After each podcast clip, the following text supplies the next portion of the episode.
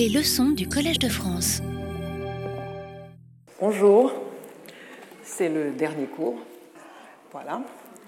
Alors aujourd'hui, on va. Je vous ai préparé quelque chose qui me tenait à cœur. C'est Haïti dans l'imaginaire littéraire des autres. Alors pourquoi c'est intitulé Évidemment, plusieurs raisons?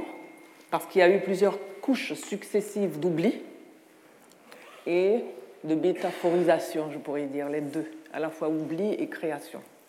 Saint-Domingue reste gravé dans les imaginaires comme un lieu qui était pour certains une perle dont il tirait un énorme profit. Les fortunes faites, une chape de plomb est tombée sur cette mémoire-là.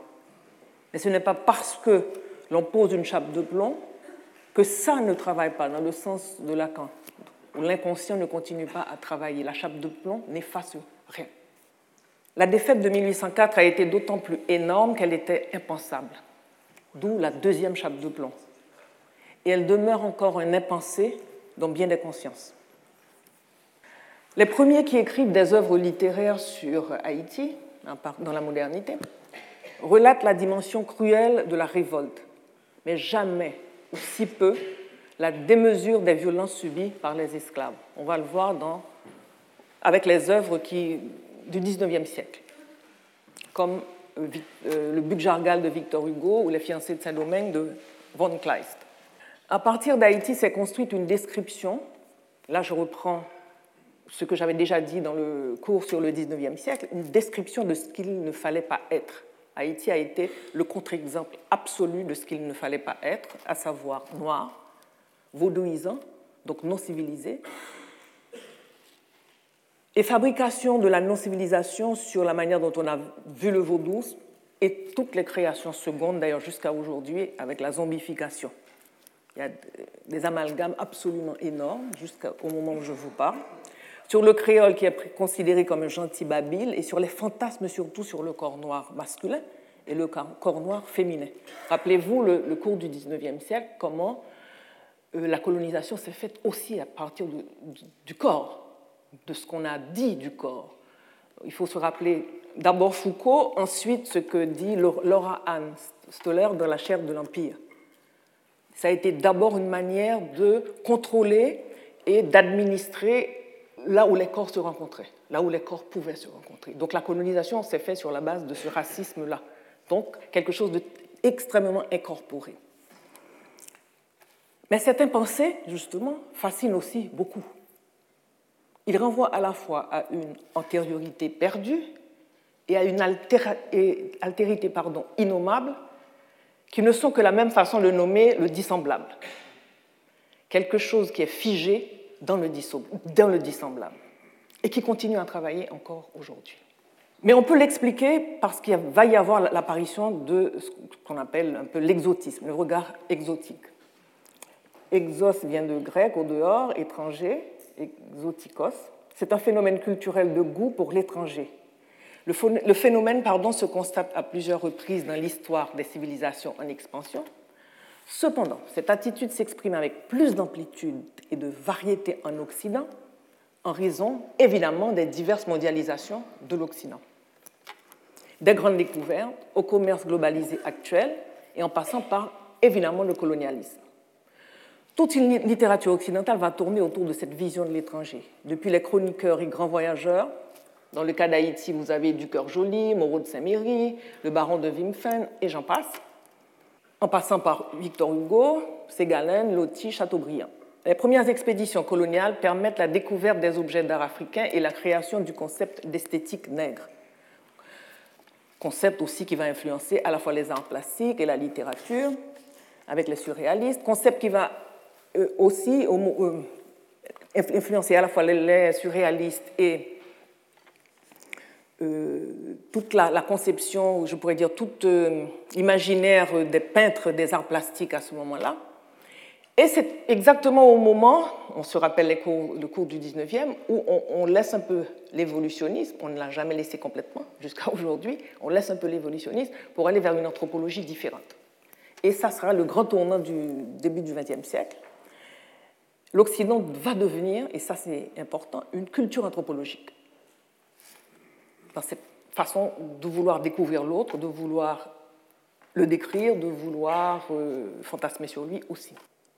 Or, dans, justement, dans cet appareillage, je pourrais dire, euh, imaginaire, Haïti est une idée qui déclenche, qui a déclenché, qui déclenche, et je suppose qu'il déclenchera encore, de fortes réactions émotionnelles. Haïti reste figé dans une perception métaphorique.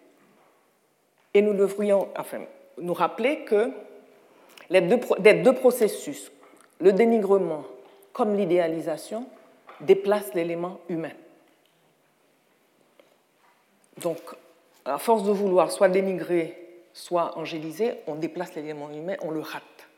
Je disais tout à l'heure que la vision évolutionniste n'a absolument pas disparu dans le monde. Le feu qui couvre aujourd'hui sous notre brûlante actualité politique est celui-là quand on pense à la question migratoire, par exemple, qui fait remonter des ressentis enfouis et le retour à la croyance en un évolutionnisme indépassable. Malgré les progrès de la science et de la réflexion, et en dépit des rencontres des peuples. Donc c'est l'évolutionnisme qui continue dans un certain sens. Ensuite, il y a ceux et celles qui poussent la vision ethnologisante jusqu'à ce qu'on appelle culturalisme, et j'aime beaucoup le mot ethnologisante, jusqu'à refuser toute évolution qui serait une détérioration de l'authentique. Il y a une authentique qui serait immuable, éternelle, indépassable. Autant pas d'amour nuit, autant trop d'amour aussi nuit. Ils sont contre l'évolutionnisme, mais pas pour les bonnes raisons. Dans cette veine, je placerai ceux qui, par exemple, ne considèrent pas comme authentiquement haïtiennes des œuvres picturales académiques, qui ne considèrent pas comme authentiquement haïtiennes des œuvres de musiciens classiques, et se limitent en ce qui concerne les arts haïtiens à leur expression dite naïve, pour ne citer que cet exemple évidemment. Mais ce qui est intéressant, cette vision avait une incidence indéniable, on l'a vu dans les deux cours euh, sur les trois décennies, euh, les trois décennies d'exception, cette vision va avoir, ces deux visions vont avoir une incidence indéniable sur la manière dont les Haïtiens créoles se voyaient. Ce que décrit admirablement Fanon dans Peau noire, masque blanc. Mais comme je l'avais dit, Fanon, le Peau noire, masque blanc de Fanon ne s'applique absolument pas aux Haïtiens de la culture majoritaire créole. Eux, ils ont intégré les éléments de la culture, des cultures du, du 18e siècle français, quand ils font euh, un service vaudou qui commence par la liturgie catholique en français, ça passe normalement. Il n'y a aucun sentiment d'aliénation, simplement, c'est une culture qu'ils ont intégrée. Pour le créole, le miroir trompeur que l'autre lui tend est celui dans lequel il se voit.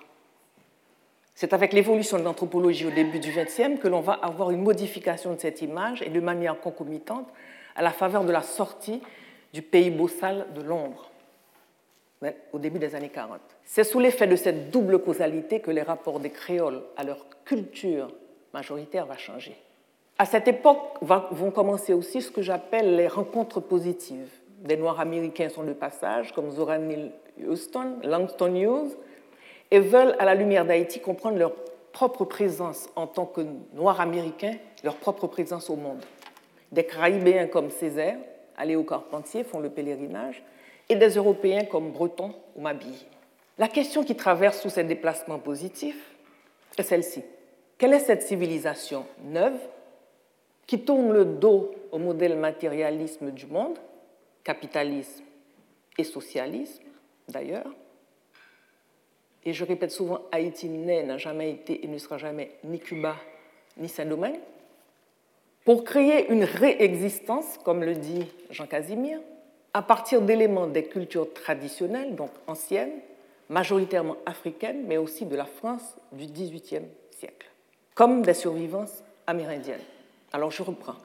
La question qui traverse tous ces déplacements positifs, quelle est cette civilisation neuve Parce qu'elle est neuve, elle se crée entre le XVIIIe et le XIXe siècle, qui tourne le dos au modèle matérialiste du monde, capitalisme et socialisme, pour créer une réexistence à partir d'éléments des cultures traditionnelles, donc anciennes, majoritairement africaines, mais aussi de la France du XVIIIe, comme de survivance amérindienne. Ensemble qui s'organise autour du peu, du partage, de la communauté, de l'hospitalité et du sacré. Quelle stratégie a-t-elle mis en place? Comment a-t-elle pu résister? Et combien de temps résistera-t-elle encore? Mais quand je pose ces questions, il faut aussi éviter tout narcissisme angélisant et analyser ce qui existe dans toutes les sociétés, à commencer par la manière de conjurer la violence. Je pense à René Girard, évidemment, avec son magnifique texte Des choses cachées depuis le commencement du monde. D'autant plus que tous ces éléments sont aujourd'hui fortement mis à mal par l'exode rural et l'urbanisation sauvage. Donc on se rend compte que ceux qui vont de manière positive vont pour essayer de trouver une réponse à cette question-là. On va voir un peu, de manière chronologique, comment posé un certain nombre de, se sont posés pardon, un certain nombre de regards sur Haïti au XIXe siècle. On va commencer avec le XIXe. Pendant tout le XIXe siècle, c'est avec ce XIXe siècle que se construit toute une iconographie autour d'Haïti. Et à partir des récits des chroniqueurs, Moreau de Saint-Méry, du Cœur Joli, de Vimfen. Mais Foucault dit quelque chose d'intéressant, parce que souvent on a dit que Foucault n'a pas travaillé sur le racisme, mais quand on prend ses cours, il faut défendre la société, on se rend compte que c'est une des questions centrales de, ce texte-là. Le racisme va se développer avec la colonisation. Quand il va falloir tuer des gens, tuer des populations, tuer des civilisations, comment pourra-t-on faire si l'on fonctionne sur, le monde du biopouvoir? Comment est-ce qu'on va faire? Eh On va le faire à travers les thèmes de l'évolutionnisme, donc par un racisme. Lors Hans Stoller dit la même chose. Créer et sécuriser les frontières de la communauté européenne prenait un sens particulier lorsqu'il fallait conjurer les contagions culturelles, politiques, sexuelles, partout où les sensibilités et les désirs des Européens et des indigènes se frôlaient, s'intriquaient et se confondaient. Rappelez-vous le texte que aussi, dont j'ai aussi fait mention dans le premier cours, celui de Jean-Claude Charles, qui est un texte incontournable qui a été écrit en 1980, qui s'appelle Le Corps noir. Il a été réédité récemment. Alors, quels sont les auteurs en France? Je ne peux pas tous, évidemment, les, vous les présenter cet après-midi. Je vais m'arrêter simplement sur Hugo, mais il ne faut pas oublier que Balzac a écrit un texte qui s'appelle Le Nègre, une pièce de théâtre de très mauvaise qualité, évidemment, qui fustigeait euh, la révolte de, Saint-Domingue. Lamartine a écrit un Toussaint l'ouverture, mais celui qui va nous intéresser cet après-midi, c'est Victor Hugo. Au moment où il publie Bug Jargal, ces deux œuvres, Haïti est au bout du jour. En 1823, le thème du concours de poésie de l'Académie française est celui de l'abolition de la traite. Et en 1826, l'émancipation d'Haïti, sans compter des œuvres ayant pour unique objectif, à l'époque, discréditer la révolution haïtienne. La révolution haïtienne euh, donne lieu à une évaluation inquiète et angoissée. Il faut préciser que Hugo va écrire deux versions de Jargal. Une première version en 1818, il n'a que 16 ans. Il est encore euh, euh, élève à, Louis le Grand. Et là, je, reprends les analyses brillantes que Roger Thompson, de la préface de l'édition entière du livre, fait. Il dit Bugjargal est en effet une conscience malheureuse. Il voudrait que s'achève la lutte des classes, la lutte des races devant une éthique universaliste, et à la fois une acceptation de la violence libératrice et une défense de celle-ci, remise en question de l'ordre esclavagiste et en même temps suspicion jetée sur la subversion de cette oppression suspicion même sur le, interrogation même sur le qualificatif humain pourrait-il être donné à un noir. Le premier Burjargal est un conte, un sobre récit militaire, sans vraiment de couleur locale. Les deux personnages sont Bugjargal, esclave noir, et un capitaine de l'armée qui découvre un ordre de valeurs supérieur qui transcende les conditions concrètes de violence, de racisme. Alors un texte un peu, je dirais, euh, pas, de grande maturité, il a 16 ans, mais avec des visions universalistes euh, selon l'universel du XVIIIe siècle. Alors voilà le premier texte. Nous redoublâmes de vitesse. Nous fûmes bientôt sur le champ du carnage. Les Noirs fuyaient à notre approche, mais nous les voyons distinctement à droite et à gauche, massacrant les Blancs et incendiant les habitations. Ta découverte de blessures se présenta devant moi. Il me reconnut au milieu du tumulte. Mon capitaine, me dit-il, votre Pierrot est un sorcier ou au moins un diable. Il a pénétré le fort. Je ne sais pas où. Et vous voyez, quant à monsieur votre oncle et sa famille, en ce moment, un grand noir sortit de derrière une sucrerie enflammée, emportant un vieillard qui criait et se débattait dans ses bras. Le vieillard était mon oncle, le noir était Pierrot. Misérable, lui criai-je. Je dirigeai mon pistolet sur lui, un esclave se jeta au-devant de la balle et tomba mort. Pierrot se retourna il me parut proférer quelques paroles, puis il se perdit dans les touffes des cannes embrassées. Un instant après, un chien énorme passa à sa suite, tenant dans sa gueule un berceau que je reconnus pour celui du dernier fils de mon oncle. Le chien était rasque, transporté de rage, déchargé sur lui mon second pistolet, mais je le manquais. Deuxième texte, toutes les négresses, troublées dans leur mystère, ça c'est la deuxième version, se levèrent comme réveillées en sursaut. Elles ne s'étaient pas aperçues jusque-là de ma présence. Elles coururent tumultueusement vers moi en hurlant Blanco, Blanco. Je n'ai jamais vu une réunion de figures plus diversement horribles que de l'été dans leur fureur, tous ces visages noirs, avec leurs dents blanches et leurs yeux blancs traversés de grosses veines sanglantes. Elles allaient m'allaient déchirer. La vieille à la plume de héron fit un signe et cria à plusieurs reprises Zotécode, Zotécode.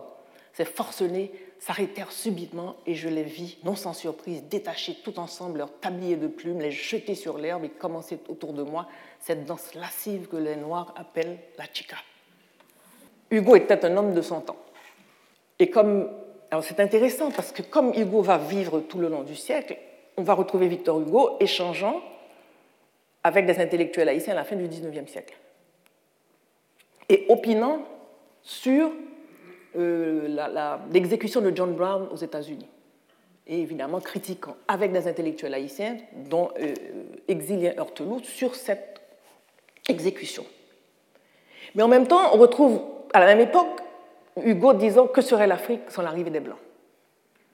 Donc définitivement, le régime de vérité de l'époque pour Antoine Foucault, il ne peut pas s'en défaire. Voilà, il est un homme du 19e siècle, un homme de son temps. Mais c'est un texte que je trouve qu'on devrait euh, revisiter et surtout remettre au goût du jour pour essayer de, voir quelle était la perception qu'on avait justement d'un domaine au 19e siècle et l'analyser, et l'analyser dans les manuels scolaires, parce que ça aussi, ça fait partie, je pense, de, de l'ouverture pour les générations à venir, parce qu'on a un monde à construire, je crois. Le deuxième personnage qui va nous intéresser, le deuxième euh, écrivain, c'est Von Kleist. Il écrit Les fiancés de Saint-Domingue, mais ce qui est intéressant pour l'anecdote, c'est que Von Kleist est arrêté à un moment donné et il est emprisonné au fort de Joux. Il est emprisonné où au Fort de Joux? Exactement à côté de la cellule où était emprisonné euh, Toussaint Louverture. Donc c'est à partir de là qu'il a eu vent de l'histoire d'Haïti. Mais Von Klass est lui aussi un homme du 19e siècle, il ne va pas échapper à ces visions. Alors voilà ce qu'il écrit dans Les fiancés de Saint-Domingue. Dans la partie française de Saint-Domingue, aux environs de Port-au-Prince, un nègre terrible nommé Congo Wango se distingua par sa cruauté dans le massacre des Blancs au commencement de ce siècle. Ah, vous noterez que on ne parle que des massacres perpétrés par les esclaves quand ils se révoltent. Mais jamais ni Victor Hugo ni Von Klass ne vont mentionner les sévices imposés aux esclaves. Alors, ce sont les méchants noirs et esclaves qui se révoltent. Il était originaire de la Côte d'Or en Afrique, ayant eu le bonheur dans sa jeunesse de sauver la vie à M. de Villeneuve, son maître, quand même. Il en fut comblé de bienfaits. Il obtint non seulement sa liberté et la possession d'une maison et d'un champ, mais encore il fut placé contre l'usage du pays comme fermier des vastes plantations de son maître qui lui donna pour compagne de ses travaux une mulâtre, parente éloignée de sa défunte femme. Lorsque le nègre eut atteint sa soixantième année, il, en était en état de se livrer au repos le plus agréable, et M. de Villeneuve corona tous ses bienfaits en lui assignant un legs par son testament par, son testament. Mais toutes ces marques de reconnaissance et tant de générosité ne purent préserver M. Villeneuve et sa famille de la fureur de cet homme sanguinaire. Congo Wango fut un des premiers à lever l'étendard de la révolte et à profiter de la démarche inconsidérée de la Convention pour s'armer contre les tyrans de sa race. Il fusilla son maître, mit le feu au pavillon où s'était réfugiée sa maîtresse avec ses enfants et ses amis, pilla et dévasta toute la plantation et s'y établit avec les nègres de plusieurs établissements voisins. voilà comment Von Kleist présente dans tout ce, disons, c'est entre une nouvelle et un roman, voilà comment il présente toute la, révolution de Saint-Domingue. Évidemment, il y a un jeune qui arrive et qui tombe amoureux d'une jeune esclave, mais la jeune esclave finira par les trahir, tout ce qui correspond à une certaine imagerie de l'époque. Quand on arrive à la première moitié du XXe siècle en France, il y a la persistance de ce regard, et on verra après, il y aura un tournant. Par exemple, Paul Morand qui arrive en Haïti et qui, à qui les jeunes poètes de la revue indigène demande de préfacer l'anthologie de la poésie haïtienne indigène. On peut comprendre pourquoi quand on, quand on a analysé, vous l'avez vu dans les deux cours où j'ai parlé de la revue indigène, la revue indigène n'est pas l'exaltation de, la couleur locale ou des valeurs nationales, mais une exaltation plutôt du modernisme latino-américain. Et voilà ce que Paul Morand, évidemment, écrit dans la préface de ce livre. Absolument incroyable. Rattachez les problèmes haïtiens plus étroitement aux efforts littéraires de toute votre race, de Chicago à Madagascar. Les races ne sont peut-être pas faites pour se rencontrer. En tout cas, elles ne devraient pas se mélanger que très lentement et par leurs élites. Depuis un an, j'étudie votre race. La mer des Caraïbes est une mer fermée comme tous les lieux de délices. Évadez-vous, cherchez. On ne s'étonne donc pas de le voir quelque temps plus tard écrire Je crois vrai dans leur ensemble les théories de Gobineau. Il y aura un changement dans, cette perception à partir de l'arrivée de Breton durant ces trois décennies d'exception précisément. Bien que Breton, avec le surréalisme, reste encore enfermé dans la vision culturaliste, parce qu'il va chercher en Haïti quelque chose que les Haïtiens auraient naturellement et que les surréalistes sont obligés d'obtenir par des exercices, donc par un certain volontarisme. Donc tous les Haïtiens seraient surréalistes, naturellement surréalistes, et alors que euh, les surréalistes sont obligés de faire des exercices littéraires, enfin, passant même par euh, des substances peut-être, pour se retrouver dans la vision surréaliste du monde. Là encore, on est enfermé dans un culturalisme, mais enfin. Et il découvre évidemment en Haïti non seulement la peinture, parce qu'il va, apporter avec lui l'une des plus premières grandes collections de peintures dites naïves qui vont quitter Haïti à l'époque, avec euh, les, peintres, le peintre Hector Hippolyte, mais il écrit La nuit en Haïti. Et ce sont de beaux textes. La nuit en Haïti, les fées noires successives portent à 7 mètres au-dessus des yeux les pirogues du, Zambèze, les feux synchrones des morts. C'est à leurs pieds que Wilfredo Lam installe son vert. Rappelez-vous, à l'époque, Haïti était un, lieu à la fois qui irradiait et euh, absorbait. Donc beaucoup de gens sont passés à cette époque. Euh, Wilfredo Lamy est allé aussi pour trouver l'inspiration et renouveler sa peinture. Et c'est là qu'il avait trouvé l'inspiration pour la jeune. Donc tout ce monde s'était retrouvé presque à la même époque en Haïti. Et dans un autre texte aussi que nous avons trouvé, nous rentrons dans un tabac vermoulu. Il faut écarter d'épais rideaux de gaz brise, comme les bayaons d'Haïti. Au comptoir, une femme ailée verse le sang dans des verres d'éclipse. Et là, c'est au cours de ces nuits folles avec euh, quelqu'un comme Magloire Saint-Aude que non seulement il décrit les nuits d'Haïti, mais qu'il découvre aussi le poète Magloire Saint-Aude, qui est celui qui véritablement va ouvrir, euh, disons, la voie à la poésie moderne en Haïti avec Dialogue de Mélan. À la même époque, il y a Aléo Carpentier. Il est diplomate cubain en Haïti et lui aussi va découvrir en Haïti je le mettrai aussi dans la veine des culturalistes, même s'il est cubain, parce que là encore, c'est le réalisme magique. On va essayer de définir une sorte de modèle, lui aussi indépassable. Qui n'écrit pas baroque n'est pas caribéen, qui n'écrit pas euh, le réalisme merveilleux le réalisme magique n'est pas haïtien. Ou, voilà.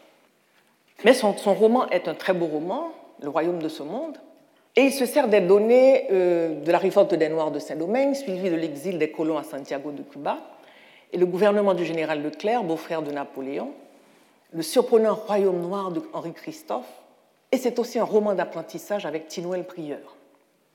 Évidemment, toute euh, l'imagerie que l'on connaît, il y a Macandal, le sorcier manchot, c'est un des plus beaux passages d'ailleurs de, son roman, en tous les animaux de l'île, parce qu'il y avait la peur du poison et les fait périr. Les colons ne tardèrent pas à subir le même sort. L'image de la belle Pauline Bonaparte faisant masser son corps admirable par le nègre Solimande se détache sur ce fond d'incendie et de meurtre. Donc toute la fantasmagorie est là. Mais ce qui est intéressant, Aléo Carpentier est un des premiers à montrer comment la démesure de la révolte répond à la démesure des traitements affligés aux esclaves dans le royaume de ce monde.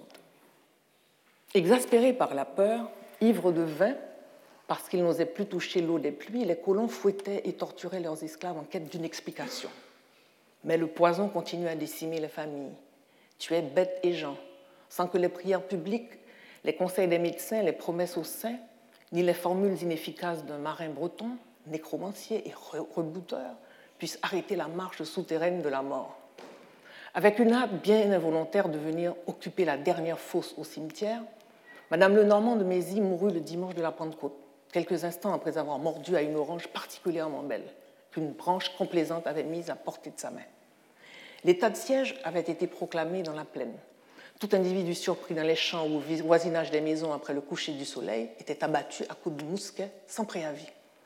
La garnison du Cap avait défilé par les chemins, ridicule, les chemins, ridicule menace de mort contre l'insaisissable ennemi. Mais le poison n'en arrivait pas moins jusqu'aux bouches par les voies les plus inattendues. Un jour, les huit membres de la famille du Périgny le trouvèrent dans, un, dans une barrique de cidre qu'ils avaient transportée de leurs mains de la cale d'un bateau ancré quelques jours plus tôt. La charogne était maîtresse de toute la contrée. Ça aussi, ce sont des textes, des classiques qu'il faut lire.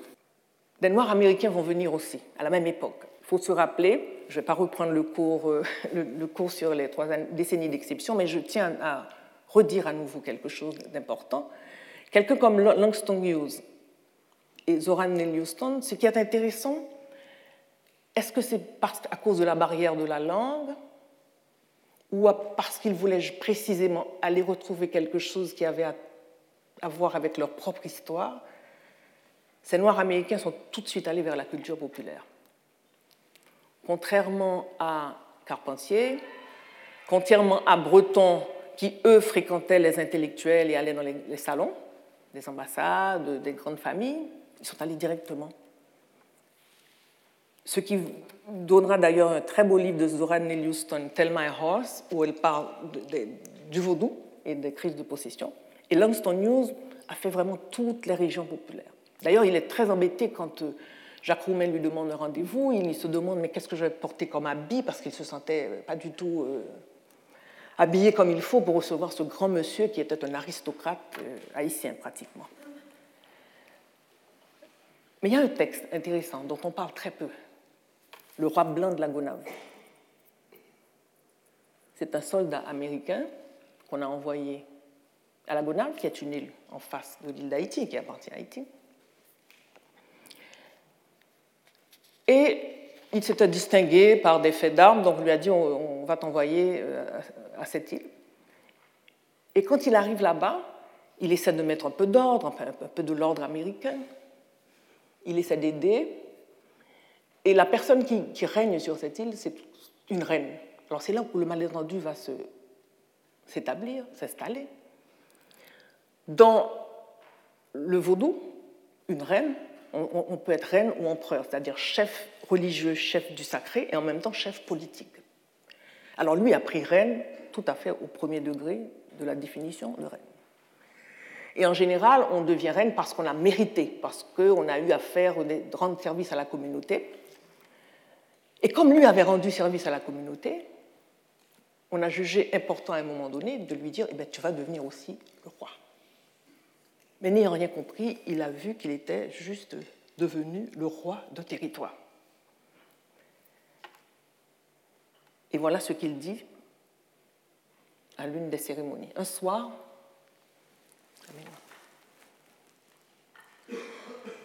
Au début, je pensais que c'était juste une façon de me dire qu'il voulait de moi dans l'île. Mais je me rendis compte que la reine et ses gens étaient très sérieux à ce sujet. Ils avaient discuté de la chose pendant des jours et avaient accepté de me nommer comme leur roi. La cérémonie, étrange à bien des égards, dura près de trois heures. En dehors des roulements de tambour, on entendait le bêlement d'une chèvre qui avait été apportée dans la chambre royale pour être offerte en sacrifice. Deux énormes jeunes hommes vinrent me chercher et m'apportèrent à l'extérieur. Dès que je me présentais, les tambours se firent entendre et je pensais que ce n'était qu'une marque d'honneur qu'ils me payaient.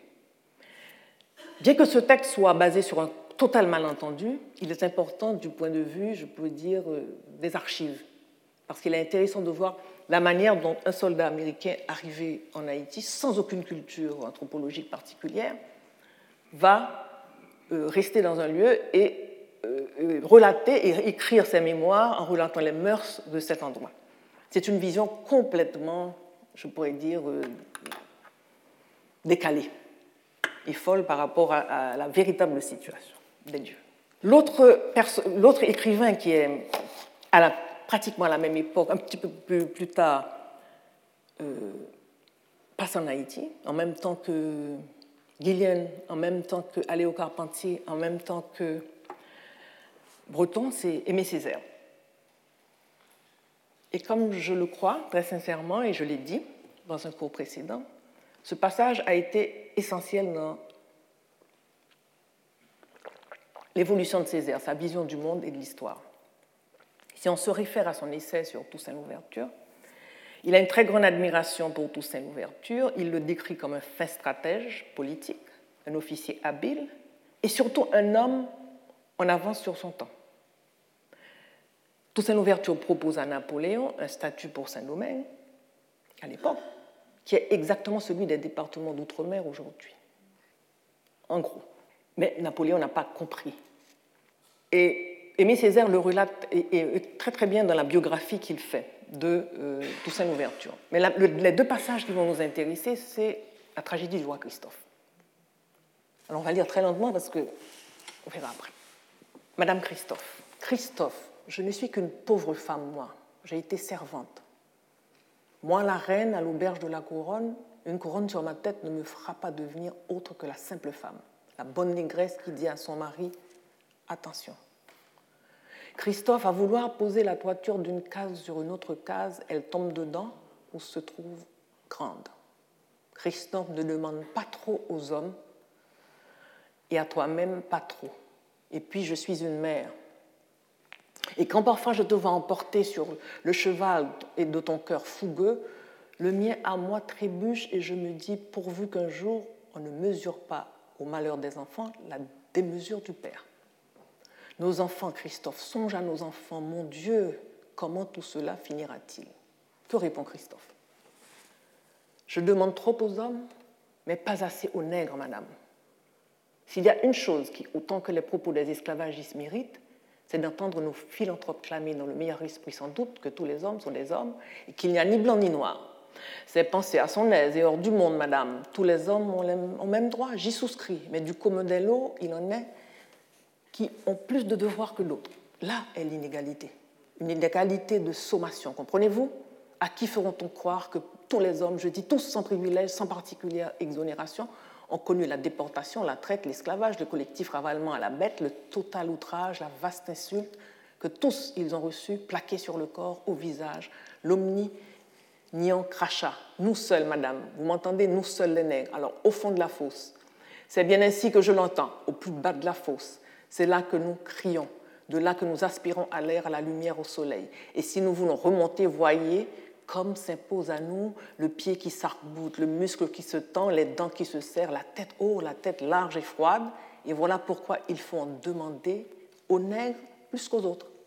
Plus de travail, plus de foi, plus d'enthousiasme. Un pas, un autre pas, encore un autre pas, et tenir gagner chaque pas.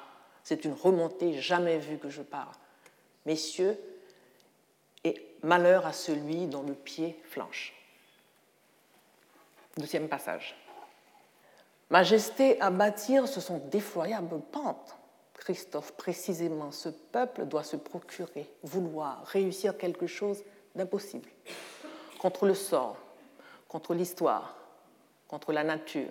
Ah ah, l'insolite attentat de nos mains nues, porté par nos mains, blessées, le défi insensé. Sur cette montagne, la rare pierre d'angle, le fondement ferme, le bloc éprouvé, assaut du ciel ou reposoir du soleil, je ne sais la première charge au matin de la relève. Regardez baisse, imaginez sur cette peu commune plateforme tournant vers le nord magnétique, 130 pieds de haut, 20 d'épaisseur, les murs chauds et cendres de bagasse, chauds et sang de taureaux, une citadelle, pas un palais, pas un château fort pour protéger nos bien tenants, je dis la citadelle, la liberté de tout un peuple, bâtie par le peuple tout entier, hommes et femmes, enfants et vieillards, bâtie pour le peuple tout entier voyez sa tête et dans les nuages, ses pieds creusent l'abîme, ses bouches crachent la mitraille jusqu'au large des mers, jusqu'au fond des vallées. C'est une ville, une forteresse, un lourd cuirassé de pierre, inexpugnable baisse, inexpugnable. Mais oui, ingénieur, à chaque peuple ses monuments. À ce peuple qu'on voulut à genoux, il fallait un monument qui le mit debout. Le voici, surgit, vigie. Halluciné. Regardez, mais regardez donc. Il vit Il corne dans le brouillard, il s'allume dans la nuit, annulation du négrier, la formidable chevauchée. Mes amis, l'acre sel bu et le vin noir du sable. Moi, nous, les culbutés de la grosse roule. J'ai vu l'énigmatique épave écumescent aux naseaux défoncer la vague de la honte que mon peuple, mon peuple noir, même l'odeur de marée de l'avenir. Césaire écrit cette très belle pièce de théâtre. Néanmoins, après son passage en Haïti, Césaire pense que le prix à payer pour l'indépendance est trop dur à payer. Il a vu, il exalte Christophe dans ce très beau texte qui est, La citadelle inférieure, qui est un rêve de mégalomane, mais un très beau rêve. Et Césaire va changer de position par rapport à la Guadeloupe, enfin la Martinique, la Guadeloupe, les territoires d'outre-mer. C'est le passage en Haïti de Césaire qui sera, à mon avis, à la base de ce retournement. Parce que dans le temps, c'est exactement à ce moment-là que se fait ce retournement. Le prix est difficile et trop fort à payer. Quand on arrive au XXe siècle, ce qui est intéressant, enfin la deuxième moitié du XXe siècle, on va avoir beaucoup moins de, je, je, dirais qu'il y aura un rapprochement avec euh, les États-Unis. Et là, on va avoir, à la fin du XXe siècle, vers les années 80-90, l'arrivée de deux grands écrivains américains, qui, exactement comme Zora Neale Houston, exactement comme Langston Hughes, vont aller vers la culture profonde d'Haïti. Le premier, c'est Russell Banks. Et Madison Samard Bell quelques années après. Russell Banks, lui, euh, vit aux alentours de la Jamaïque à l'époque, où le premier boat people jette des cadavres sur euh, les plages américaines.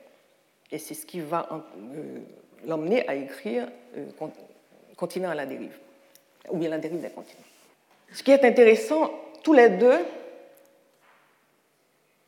ressentent le besoin de passer par une autre grille de compréhension pour raconter.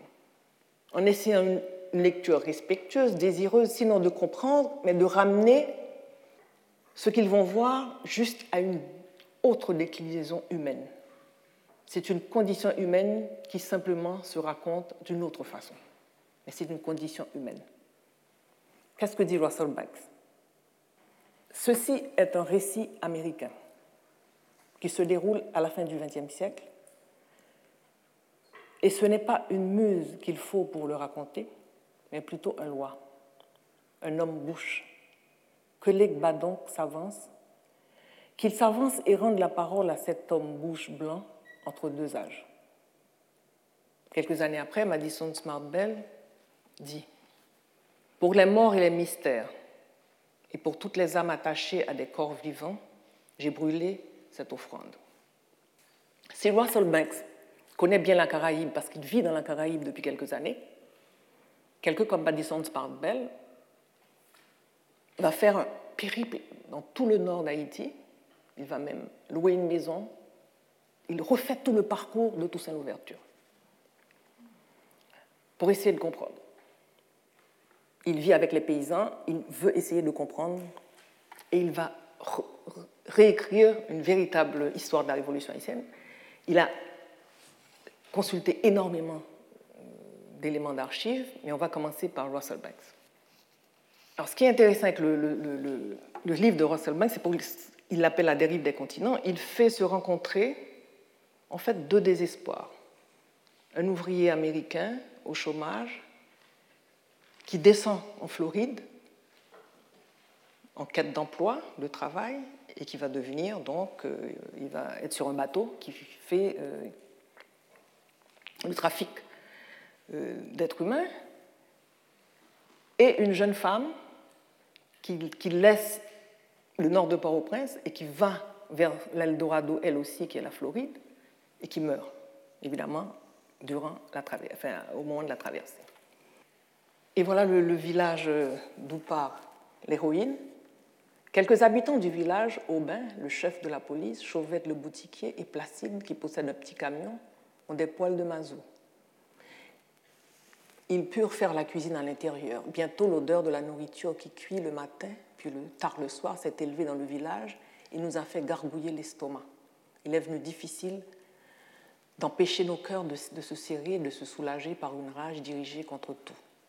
Nos voisins et leurs poils, nos enfants turbulents, les deux ou trois patates douces crues posées par terre dans un coin, les deux poulets qui grattaient la poussière sous la cabane en gloussant tranquillement, les morceaux de fruits à pain froid qui se désagrégeaient dans notre bouche, nous sentions le ragoût, un enchevêtrement serré de filaments odorants de tomates, de poulets, d'oignons et de légumes verts, et d'un coin à l'autre de la cabane, nous nous dévisagions, les petits couchés sur le lit, le garçon à côté de la fenêtre, la belle-sœur avec son bébé assis sur la chaise à côté de la fenêtre, et nous avions du mal à ne pas détester le monde, au point de nous détester les uns les autres, nous qui nous sommes forcés d'y vivre dans ce monde.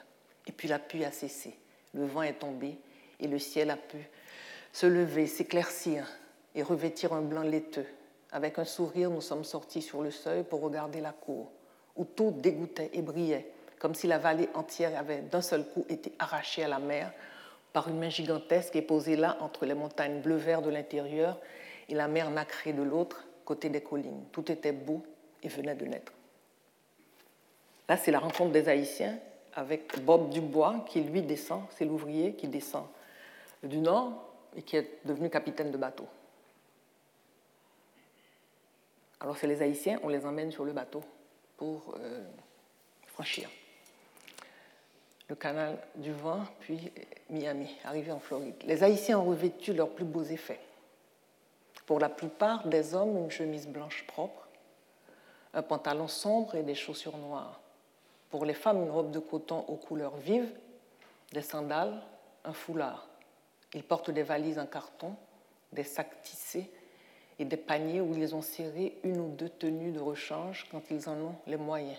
Quelques articles personnels, un petit flacon de parfum ou d'autres colognes, peut-être une photo de famille au cadre doré, une Bible ou un livre de prière, leur garde et leur wanga, des vivres pour le voyage, fruits, manioc, poulet, une bouteille de clairin, un peu de lait en boîte.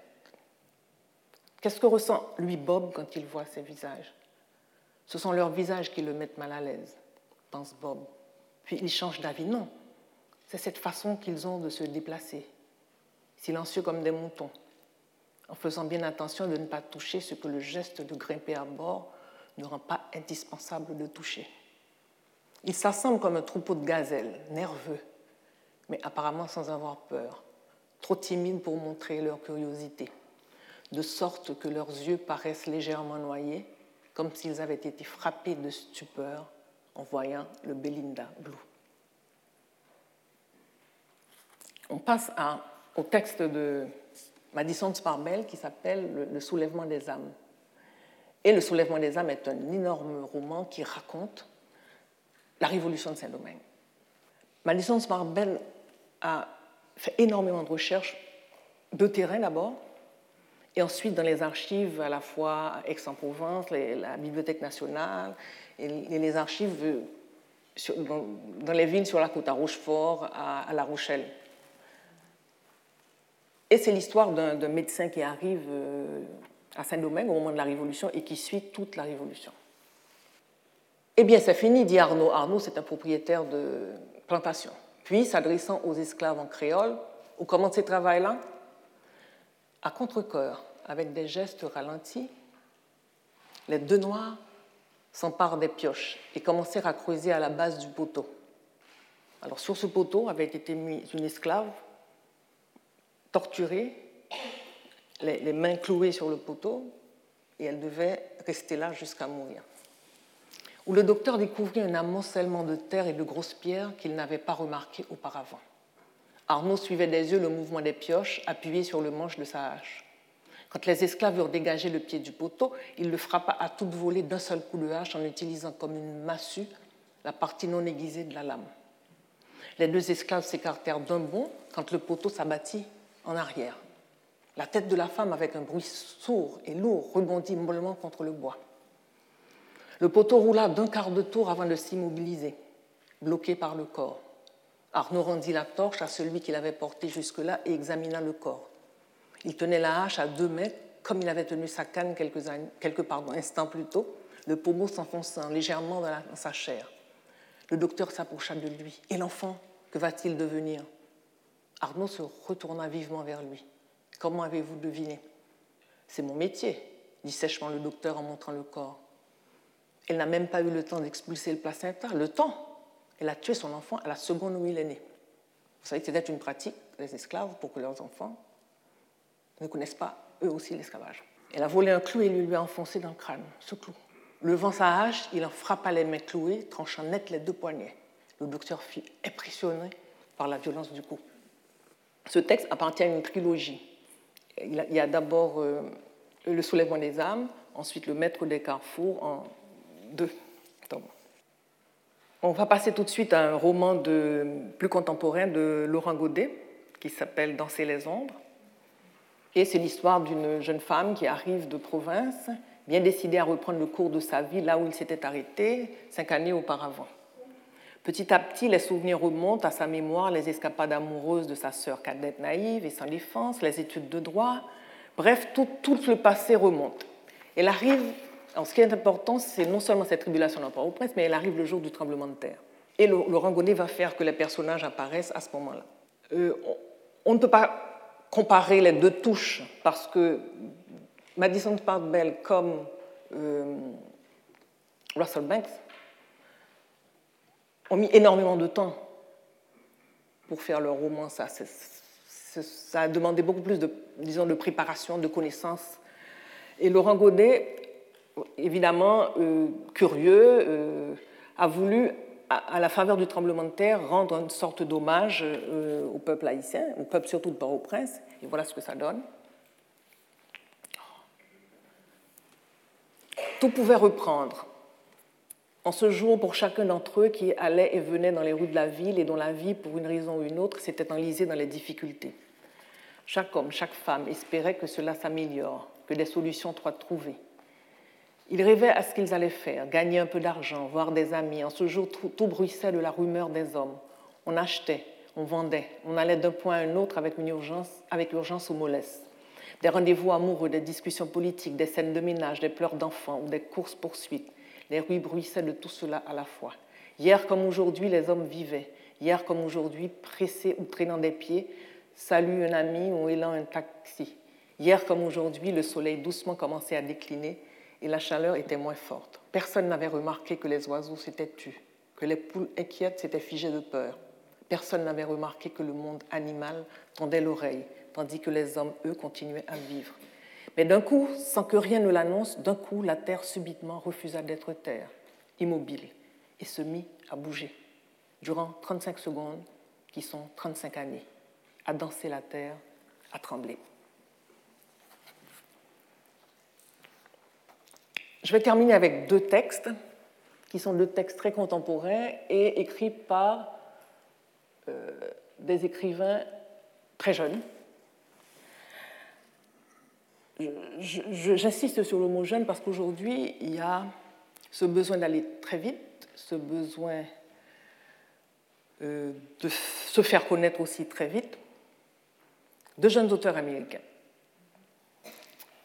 Ce qui est intéressant, c'est que ce sont deux jeunes auteurs, je parle de Berlinski et de Ben Fountain, qui sont tous les deux journalistes d'abord, de formation d'abord, et qui sont je peux dire, héritier de cette tradition d'une bonne narration, comme les récits américains savent le faire.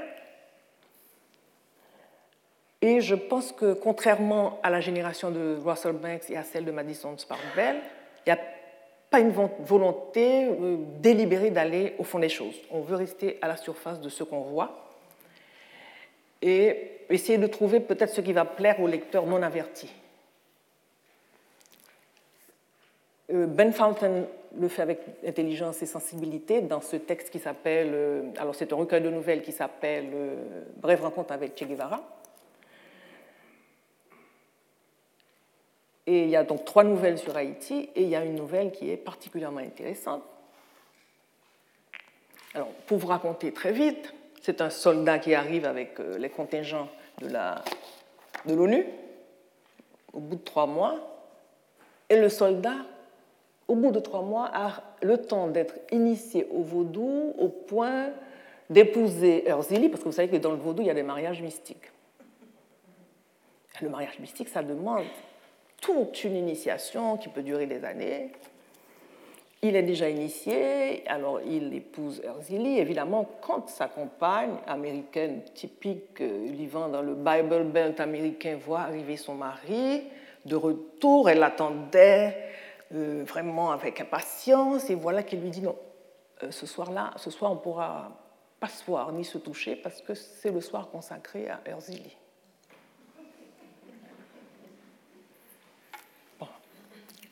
Alors, évidemment, une initiation et un mariage mystique ne se fait pas en trois ou quatre mois, c'est impossible, mais l'idée est belle et l'idée va plaire.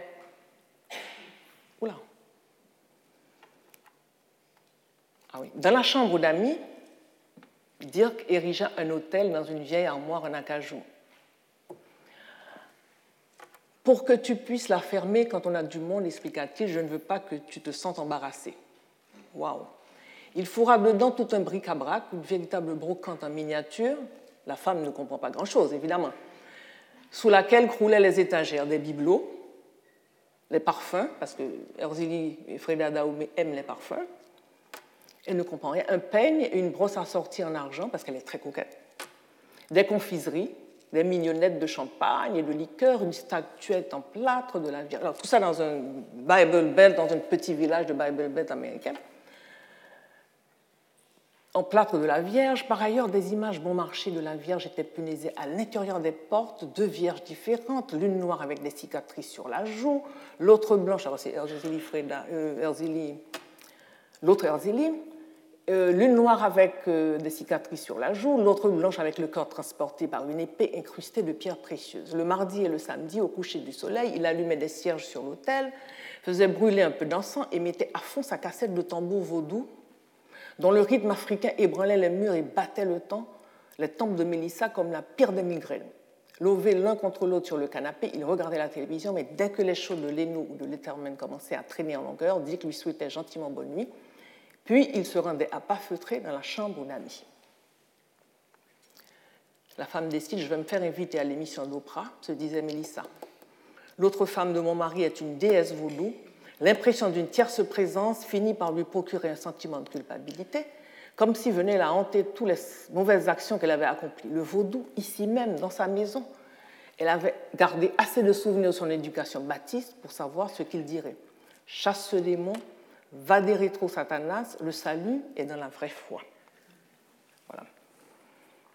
Berlinski, lui, dans un livre qui s'appelle Dieu ne tue personne en Haïti, lui, est à la recherche de ce qui est différent, sans besoin de creuser. Lui, un livre qui est remarquable d'efficacité, parce que l'auteur sait raconter, a un don pour les descriptions, mais le lecteur en sort avec une impression d'avoir survolé non, et non pas pénétré un paysage étrange, tumultueux et désespéré. Le juge et Terry étaient en train de discuter d'un sujet difficile quand je les avais interrompus.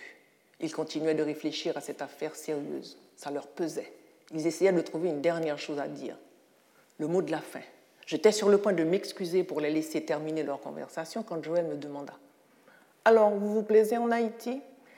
J'allais répondre Vous savez, Haïti, ça ressemble beaucoup à une chatte. Au lieu de quoi, je dis au juge quelque chose d'assez proche de la vérité, que je connaissais aucun endroit au monde aussi dysfonctionnel, aussi putride et aussi fascinant. J'étais déjà allé dans les Caraïbes auparavant et je pensais retrouver ici la même lumière, les couleurs, les saveurs, mais Haïti possédait quelque chose que la Jamaïque ou la Barbade n'avaient pas, cette profusion d'histoire. Si vous aimez le goût des pêches trop mûres, alors Haïti pourrait vous plaire. C'est un pays qui plonge ses tentacules au fond de votre âme. Comment va, votre, va ton gamin me demanda Terry. Toussaint le Grand, alors c'est le nom de petit garçon qu'il va adopter. Quel nom fit remarquer le juge? C'est toujours un désastre et je leur racontais la dernière mésaventure de Toussaint le. Je pense qu'il serait sans doute mort si je ne lui avais pas donné l'argent, conclus-je. Je n'avais pas dit ça pour m'attirer éloge ou gloire, mais parce que n'importe quel étranger séjournant à Haïti, sauf à être pleinement insensible, a fait quelque chose d'analogue. Ça fait partie de l'expérience haïtienne. Avec ces deux auteurs, je pense qu'on entre dans une nouvelle manière peut-être d'approcher, une nouvelle manière d'entrer dans cet imaginaire et dans cette métaphorisation euh, d'Haïti. Euh, personnellement, je dois vous dire que j'aime beaucoup ces allers-retours entre nos propres regards et celui de personnes venues d'ailleurs. Je pense que ça s'inscrit aussi dans un dialogue plus que nécessaire aujourd'hui. D'abord, ce que je voudrais dire, c'est que les, les créoles que nous sommes ont été formatés pour ne pas comprendre. L'école, les préjugés, les clichés, on a été formatés pour ne pas comprendre. Et c'est intéressant, c'est que le mérite de certains anthropologues comme Gérard Barthelmy ou Karen McCarthy-Brown, par exemple, Karen McCarthy-Brown a vécu avec euh, une mambo haïtienne pendant dix ans à Brooklyn, donc elle a fait un travail sur dix années pour essayer de restituer de l'intérieur. Qu'est-ce que c'est que la culture populaire et qu'est-ce que le sacré vaudou représente dans cette culture? Ont appris beaucoup de choses à des Haïtiens eux-mêmes. Donc je pense que cet échange entre les, regards est intéressant et instructif des deux côtés.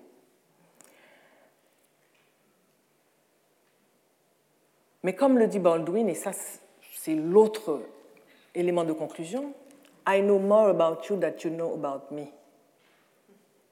Et je trouve dommage qu'on n'a pas encore pris assez de temps, ou qu'on n'a pas encore assez pris l'occasion, nous aussi, d'écrire sur cette autre. Par exemple, plus de romans d'haïtiens parlant de la France, parlant des États-Unis. De manière à ce que, justement, le dialogue puisse se renforcer. Aujourd'hui, on ne peut pas dire qu'on va rester simplement dans un imaginaire fermé au moment où précisément les imaginaires s'ouvrent. Je crois qu'il euh, faut que la ligne de partage euh, dans les têtes soit déconstruite, parce qu'on nous a mis des lignes de partage dans la tête, entre personnes, entre classes sociales, entre genres, entre races, entre cultures. Le monde est complexe. Il faut porter sur lui un regard interrogateur, large et généreux. Il faut donc casser les murs, J'espère que l'ensemble de ces cours au moins auront servi à cela, à surtout tracer des pistes et ouvrir un certain nombre d'interrogations. Merci beaucoup. Retrouvez tous les contenus du Collège de France sur www.colège-2-france.fr.